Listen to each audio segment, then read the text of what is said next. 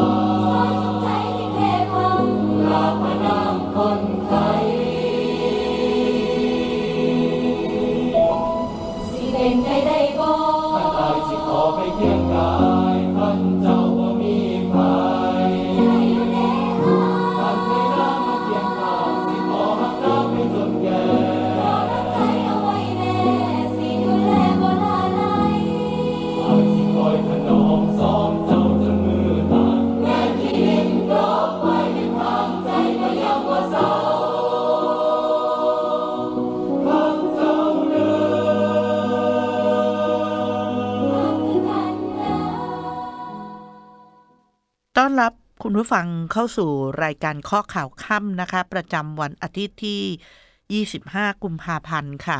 อยู่กับดิฉันนะคะ รัชนีวันดวงแก้ว บทเพลงที่จบไปสักครู่นี้นะคะ หลายท่านคงได้ยินได้ฟังกันไปก่อนหน้านี้แล้วนะคะ ชื่อว่าเพลงฮักค่ะ เป็นเสียงขับร้องของนิสิตมหาวิทยาลัยนเรศวรนะคะ ที่ร่วมกันประสานเสียงบทเพลงนี้ ถวายต่อหน้าพระพักของสมเด็จพระนิษฐาธิราชเจ้า กรมสมเด็จพระเทพรัตนราชสุดาสยามบรมราชกุมารี ที่เสด็จพระราชดำเนินพระราชทานปริญญาบัตรที่มหาวิทยาลัยนเรศวรนะคะ หลายคนที่เข้ามาดูคลิปนี้บอกว่า ดูแล้วน้ำตาซึมค่ะ และชื่นชมน้องๆนะคะ ที่ร่วมกันประสานเสียง ถ่ายทอดบทเพลงแทนใจคนไทยทุกคน ถวายเป็นกำลังพระไทยแด่พระองค์ท่านนะคะ ซึ่งภาพที่ ได้เห็นนะคะ ก็จะเห็นว่า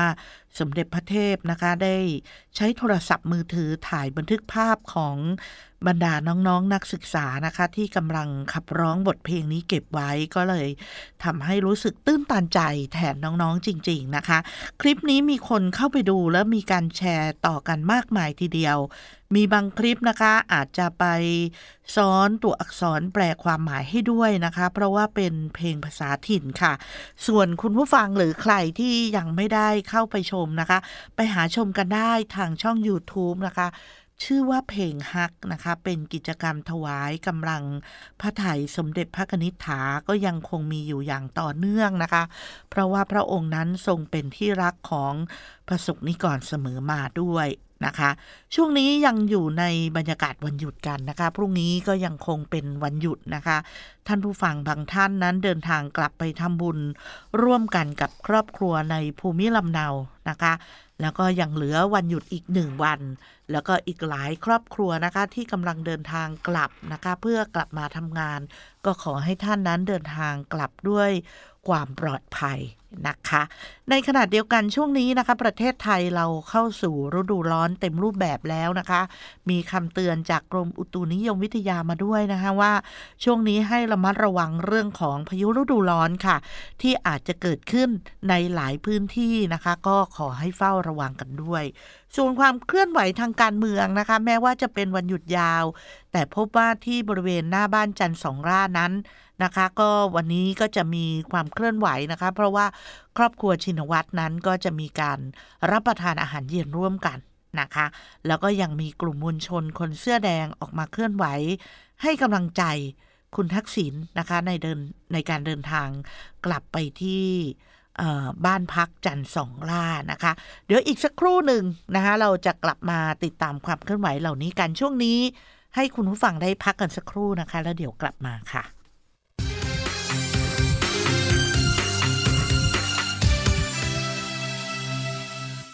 กลับมาติดตามข้อข่าวข้ามกันนะคะ พรุ่งนี้ยังคงเป็นวันหยุดอีกหนึ่งวันนะคะ ในพื้นที่ บริเวณมณฑลพิธีท้องสนามหลวงก็มีการประดิษฐานของ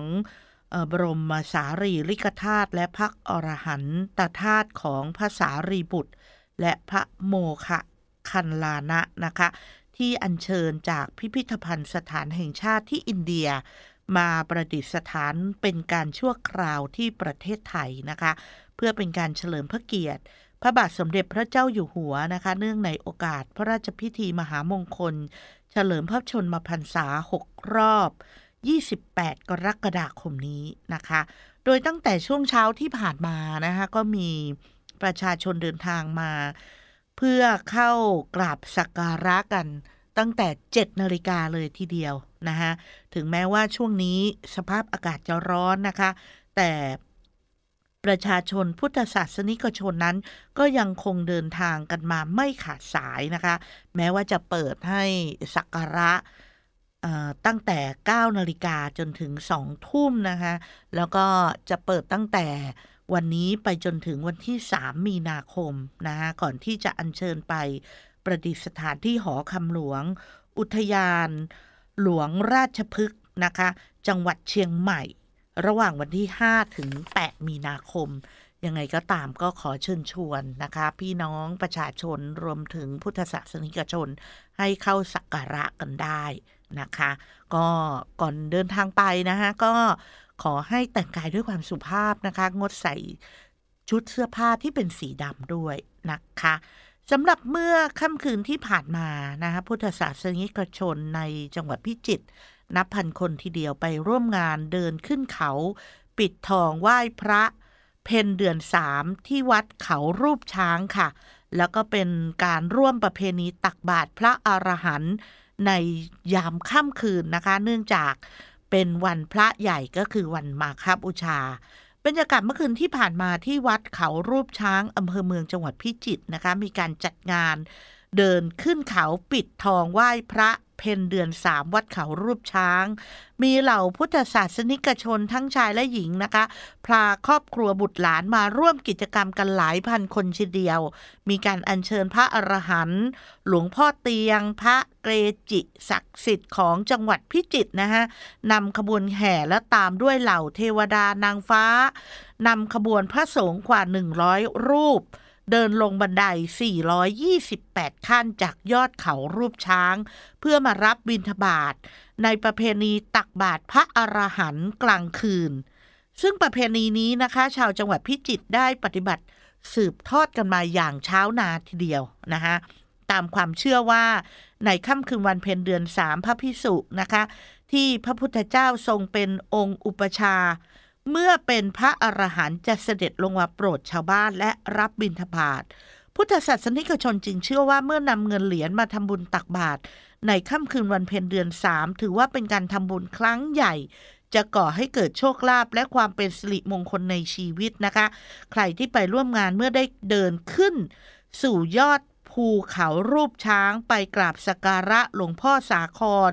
กราบไหว้เจดีย์ทรงลังกาที่บรรจุ ระบรมสารีริกธาตุที่อยู่บนยอดเขา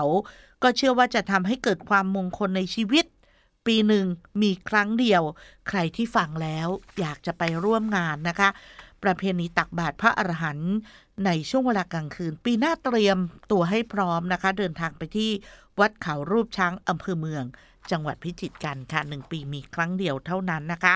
มาที่เรื่องใกล้ตัวกันบ้าง คุณผู้ฟังเองคงเคยได้ยินข่าวก่อนหน้านี้นะคะ เมื่อไม่กี่วันที่ผ่านมา คุณนาวินต้า อดีตดารานักร้องนักแสดง ไปกดลิงก์แล้วถูกดูดเงินบิตคอยไปร่วม 5 ล้านบาท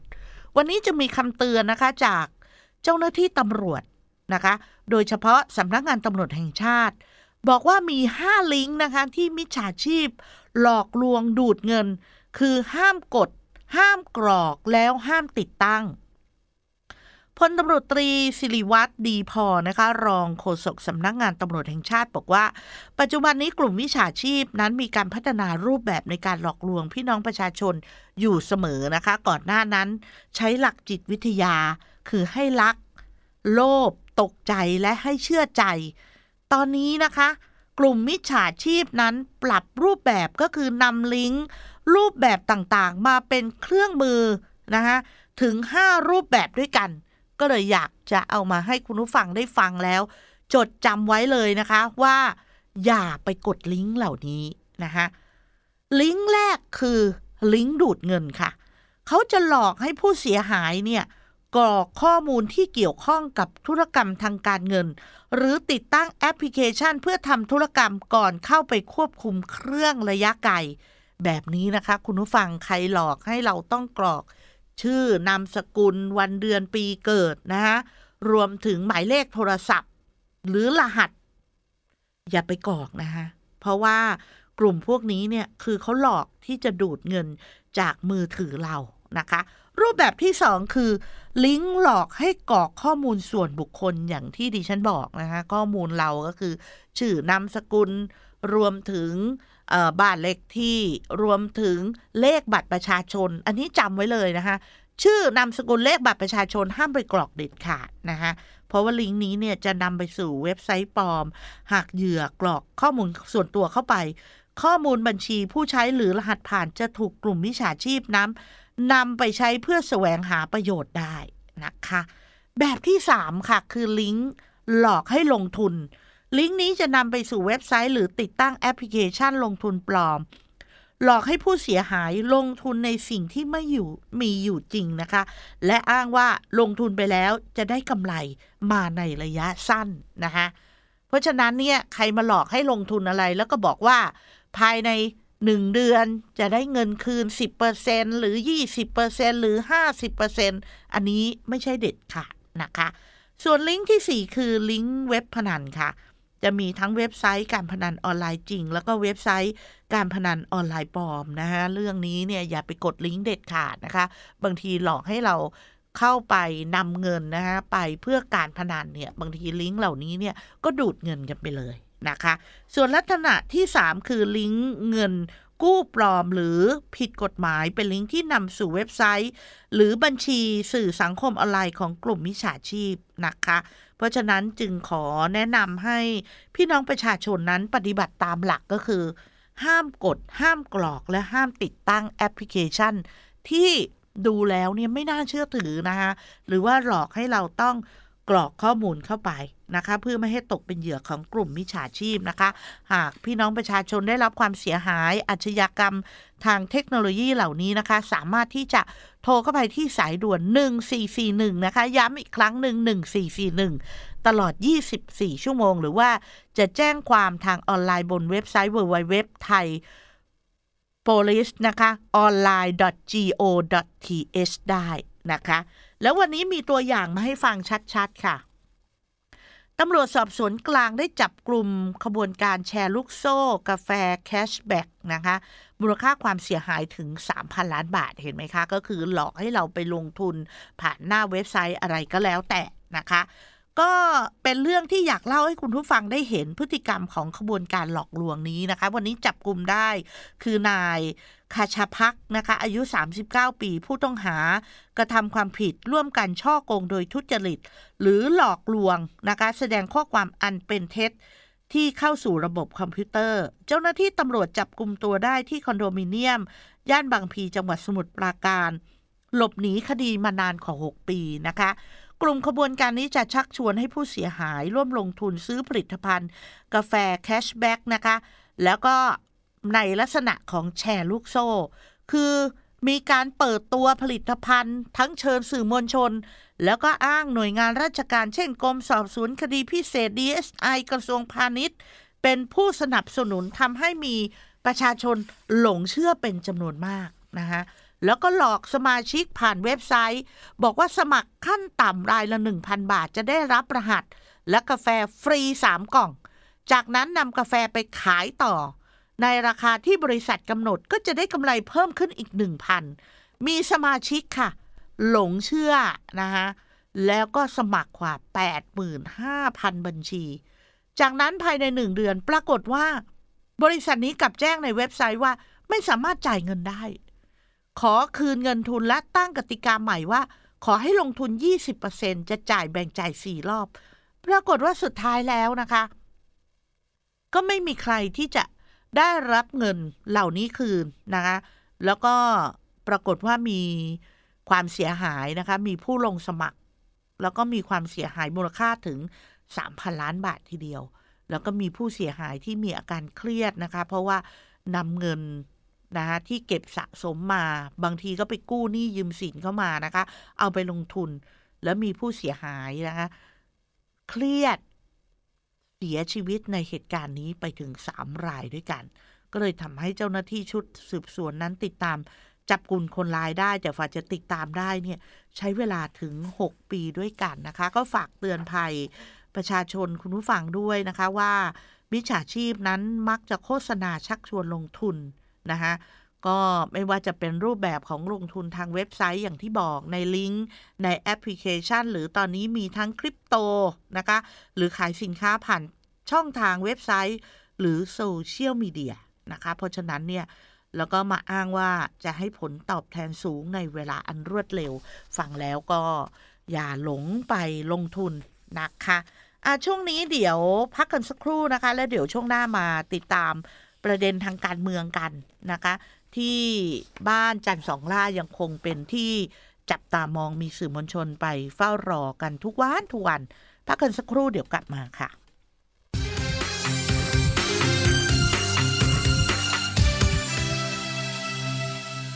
มาติดตามข้อข่าวข้ามกันต่อนะคะ แม้ว่าวันนี้จะเป็นวันหยุดนะคะ แต่ว่า คุณเศรษฐาทวีสินนายกรัฐมนตรีนะคะ ก็ยังมีการโพสต์ใน Facebook ส่วนตัวนะคะ โดยบอกว่าเมื่อวานนี้ค่ะ ไปตรวจสนามบินสุวรรณภูมิโดยไม่ได้มีการแจ้งล่วงหน้านะคะ เพราะว่าต้องการไปตรวจระบบบริการของสนามบินสุวรรณภูมินะคะหลังจากที่ก่อนหน้านี้เคยไปตรวจแบบช่วงเช้า เมื่อวานนี้เดินทางไปตรวจช่วงเย็น นะคะ แล้วก็พบว่าผู้โดยสารหนานแน่นนะคะแล้วก็เจ้าหน้าที่นั้นเนี่ยก็ยังคงใช้เวลานานนะคะ ก็เลยไปกำชับเจ้าหน้าที่นะคะ ด้วยตัวเอง แล้วก็อยากทราบปัญหาและแนวทางในการแก้ไขนะคะเพราะฉะนั้นเนี่ยก็เลยย้ำนะคะเพราะว่าได้ทดลองในการเข้าสู่ระบบเช็คอิน แล้วก็ระบบถึงจุดนะคะ ระบบในการจัดการทั้งหมด โดยพบว่าทุกอย่างนั้นยังคงใช้เวลามากนะคะแล้วก็เบื้องต้นเองนะคะ ก็เลยย้ำว่าต้องมีการปรับปรุงให้ด่วนที่สุดนะคะ เพราะว่าพยายามผลักดันให้ประเทศไทยเป็นศูนย์กลางด้านการบิน และเปิดรับนักท่องเที่ยวจากทุกชาติ จึงอยากให้เจ้าหน้าที่ปฏิบัติงานนะคะ ให้ประทับใจตั้งแต่นักท่องเที่ยวก้าวขาลงจากเครื่องบิน ไม่อยากให้มองว่าสิ่งที่ไม่พร้อมเป็นปัญหา และมองทุกอย่างเป็นโอกาส ซึ่งจะทำให้การท่องเที่ยวของประเทศไทยดีขึ้นค่ะ ส่วนความเคลื่อนไหวนะคะที่บ้านจันสองล่านะคะ เมื่อวานนี้ นายกรัฐมนตรีนะคะ ก็เข้าพบและบอกว่าวันนี้ครอบครัวชินวัตรนะคะจะเดินทางมาร่วมรับประทานอาหารเย็นกัน ซึ่งคุณแพทองทานชินวัตรหรือว่าคุณอุ้งอิงเองนะคะก็ให้สัมภาษณ์กับสื่อมวลชนนะคะบอกว่าวันนี้จะเป็นการรับประทานอาหารกัน 5 คนเท่านั้นนะคะ ระหว่างคุณทักษิณคุณหญิงพจมานนะคะ แล้วก็บุตรนะคุณแพทองทาน คุณพินทองทานะคะ แล้วก็คุณพานทองแท้นะคะ ทั้งหมดนะคะในครอบครัวจะไม่มีหลาน จะไม่มีลูกสะใภ้หรือลูกเขยรวมถึง จะไม่มีประเด็นการเมืองใด ๆ ทั้งสิ้นนะซึ่งเป็นเรื่องปกติที่จะพยายามทานข้าวในครอบครัวให้ได้ สัปดาห์ละหนึ่งครั้งนะคะ แล้วก็วันนี้คนทักษิณก็เป็นคนเตรียม เมนูอาหารเลือกเอาไว้เองนะคะซึ่งคุณอุ้งอิงเองก็บอกว่าจะถ่ายเมนูลงในสตอรี่ไอจีให้รับทราบ รวมถึงขอความร่วมมือกับบรรดาสื่อมวลชนด้วยนะคะว่า ขอความร่วมมือให้ลดการเฝ้าที่บริเวณหน้าบ้านจันสองล่านะคะเพราะว่ากังวลว่าจะไปกระทบกับเพื่อนบ้านนะคะในการจราจรใน แถวละแวกซอยจรันสนิทวงนะคะ แล้วก็อีกอย่างหนึ่งก็คือเป็นห่วงสื่อมวลชนด้วย เนื่องจากทุกวันนี้อากาศร้อนนะคะ เพราะฉะนั้นเนี่ยถ้าจะมาเฝ้าที่บริเวณหน้าบ้านจันสองล่านั้น ขอให้เป็นเฉพาะวันที่แขก VIP มานะคะ แล้วค่อยมาติดตามนะคะส่วนความคืบหน้าของอาการคุณทักษิณนนั้น คุณแพทองทานบอกว่าออตอนนี้แพทย์เนี่ยบอกว่าอย่าเพิ่งออกไปไหนนะคะแล้วก็ ที่สังเกตได้ก็คือเสียงของคุณทักษิณก็สดใสขึ้นนะคะซึ่งในฐานะลูกเนี่ยก็บอกว่าดีใจนะคะที่สภาพจิตใจของคุณทักษิณดีขึ้นนะคะแต่ว่าเบื้องต้นเองบอกว่าตอนนี้ก็ยังมีอาการเจ็บขาอยู่นะคะ เนื่องจากอาจจะอยู่กับที่นานๆ ไม่ได้ออกกำลังกายแล้วก็ถูกอยู่ในพื้นที่จำกัดมานานนะในขณะเดียวกันนะคะ เรื่องอาการเส้นเอ็นเปื่อยยุ่ย คุณแพทองทานบอกว่า เป็นโรคคนแก่ค่ะ เกิดขึ้นจากการคว้าหยิบของไม่ได้มีการล้มหรือเกิดอุบัติเหตุอะไรนะคะ